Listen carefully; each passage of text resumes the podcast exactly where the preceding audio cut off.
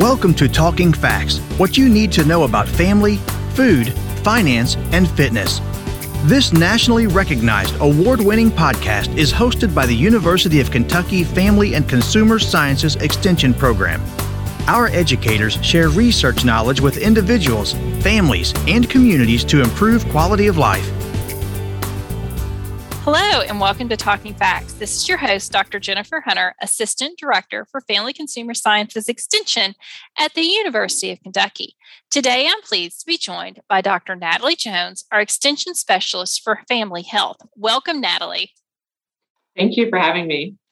So, uh, today's topic is about being involved with your own healthcare. And that sounds like such a simple topic, but of course, it's about you and taking care of yourself that that obviously you're involved but I know that I am I'm guilty of of this myself of maybe not always especially like when I go for an annual physical maybe not always giving my healthcare provider full information of waiting for them to ask the question before I kind of get it all out there or also not asking as many questions as I should while I'm there because I don't want to be perceived a burden or maybe I should have already known that and I didn't. Um so today you're going to give us some ideas and um, about how to become more involved with our own healthcare. Exactly. So, this is something that is really important for our own health as well as for organizations and doctors to be aware of that they need to make things easier to understand for people. And so that is one of the things I want to talk about is health literacy. And the definition of health literacy was actually updated in August of 2020, so just this past year. And the updated definition that I'm going to share with you is the personal health side. So that's for individuals. And so the definition is that health literacy is the degree to which individuals have the ability to find, understand, and use information and services to inform health related decisions and actions for themselves and others. So this is really important. I think it's a great definition because the healthcare field is very hard to navigate for people. And so we want to make sure that everyone has the opportunity to find quality healthcare, to understand the healthcare that they need, and then to actually take the information that the doctors are giving them and apply it, right? And it seems easy, but anyone who has had a health complication or has had a family member with an illness or a disease or trying to take care and be an advocate for someone knows how difficult navigating the healthcare system is. So that's why we want to make sure that everyone has a high level of health literacy. And, you know, as I listen to you give the definition of health literacy, and I think about all the different places that individuals can you know source information. Obviously the internet is a common one that folks are going to go to and it's important to realize that often there can be misinformation out there yes. as well. So um, I, I, would assume that part of growing your health literacy is also recognizing the legitimate sources of information available to you. Yes so i think we should talk about that too because as we know there are thousands of websites out there that are offering medical advice where they may not actually be, how should I say, giving you correct information, right? Some of those websites provide reliable health information and just some simply don't. And so the first thing that I want to say is always talk to your healthcare provider. If you have questions or if you read something on the internet, talk to your healthcare provider before you change anything about your health behavior. Just check with your doctor first when it comes to reliable websites for health information, we want to make sure that we stick to those sites that have the .edu or .org or .gov. So those are government sites, condition specific sites, or support organization sites and medical websites that are going to have those correct information. Some of the things that we want to I guess just keep note is those red flags, right? So if you can't see the publisher or the author on the web page, probably shouldn't trust it um, if they don't want to put their name on it, right? Right. Um, you want to make sure that they aren't trying to just sell you a product. Um, you also want to check and make sure that they aren't just claiming some secret cure or miraculous result, right?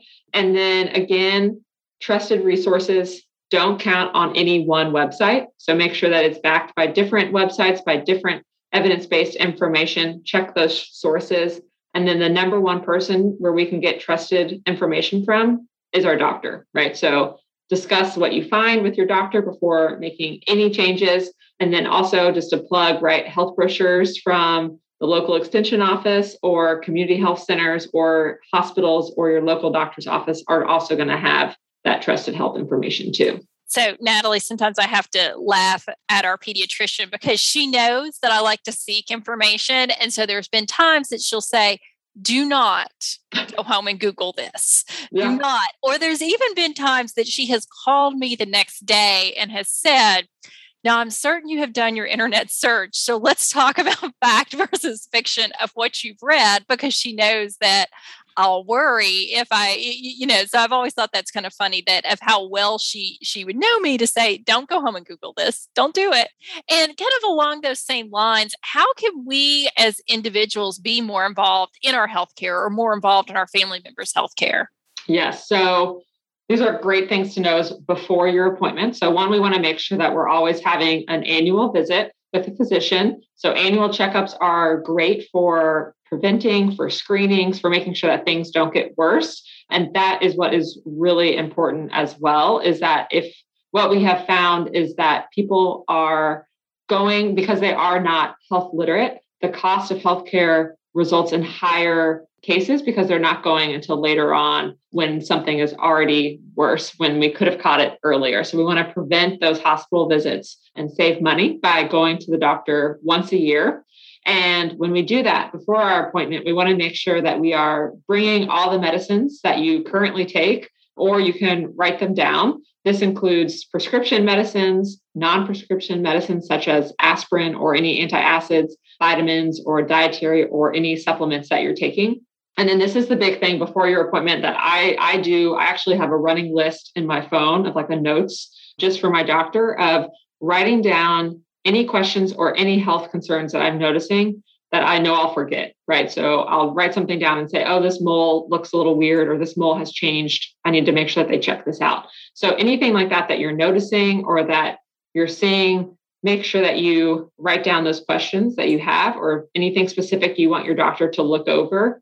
And then just making sure that you know your current medical conditions, past surgeries, and then also family history is helpful to know before your appointment. Yeah.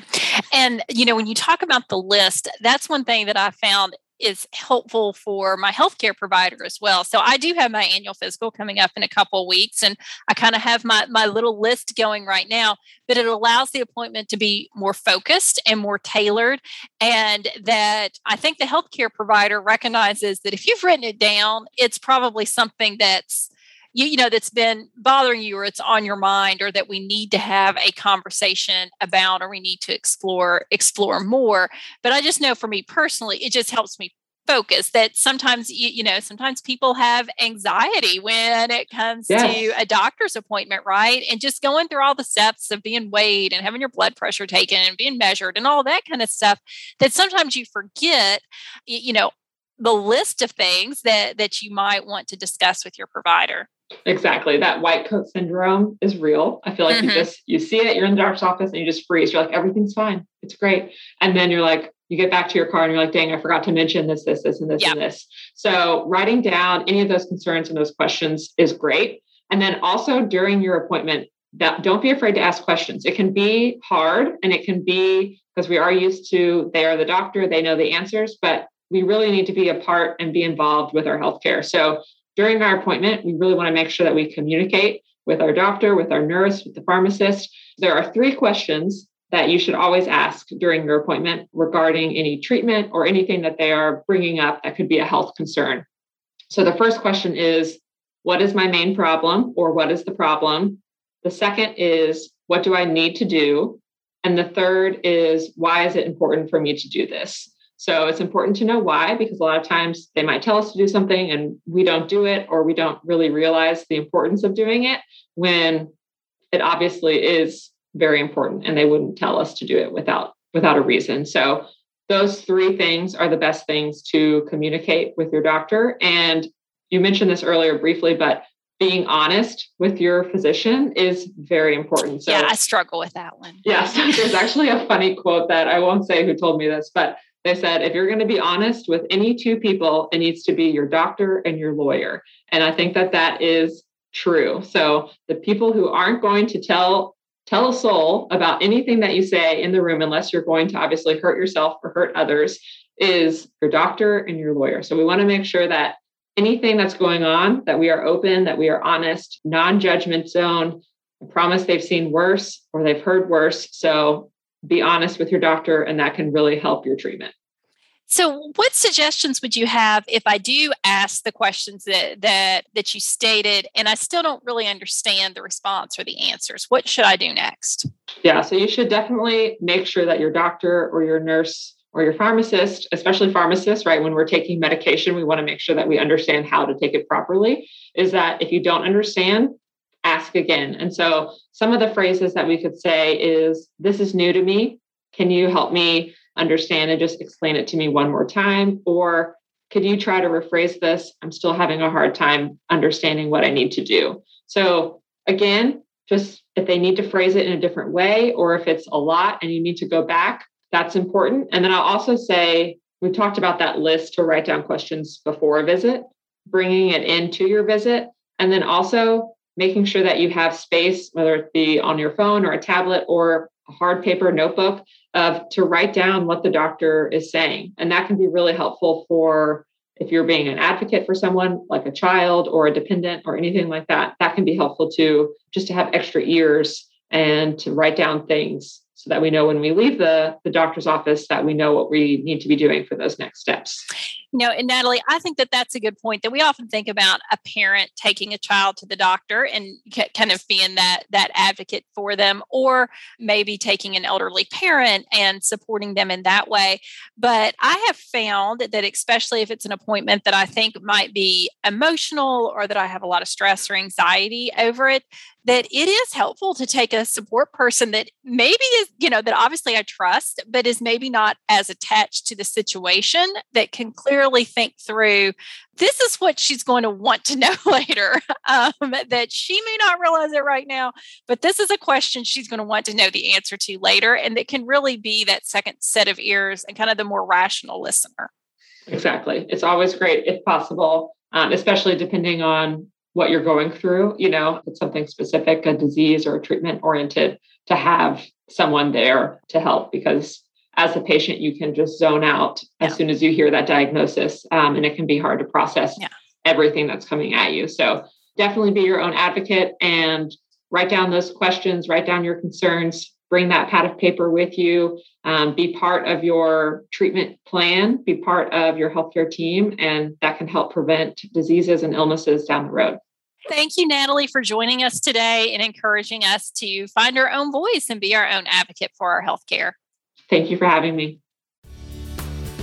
Thank you for listening to Talking Facts. We deliver programs focusing on nutrition, health, resource management, family development, and civic engagement.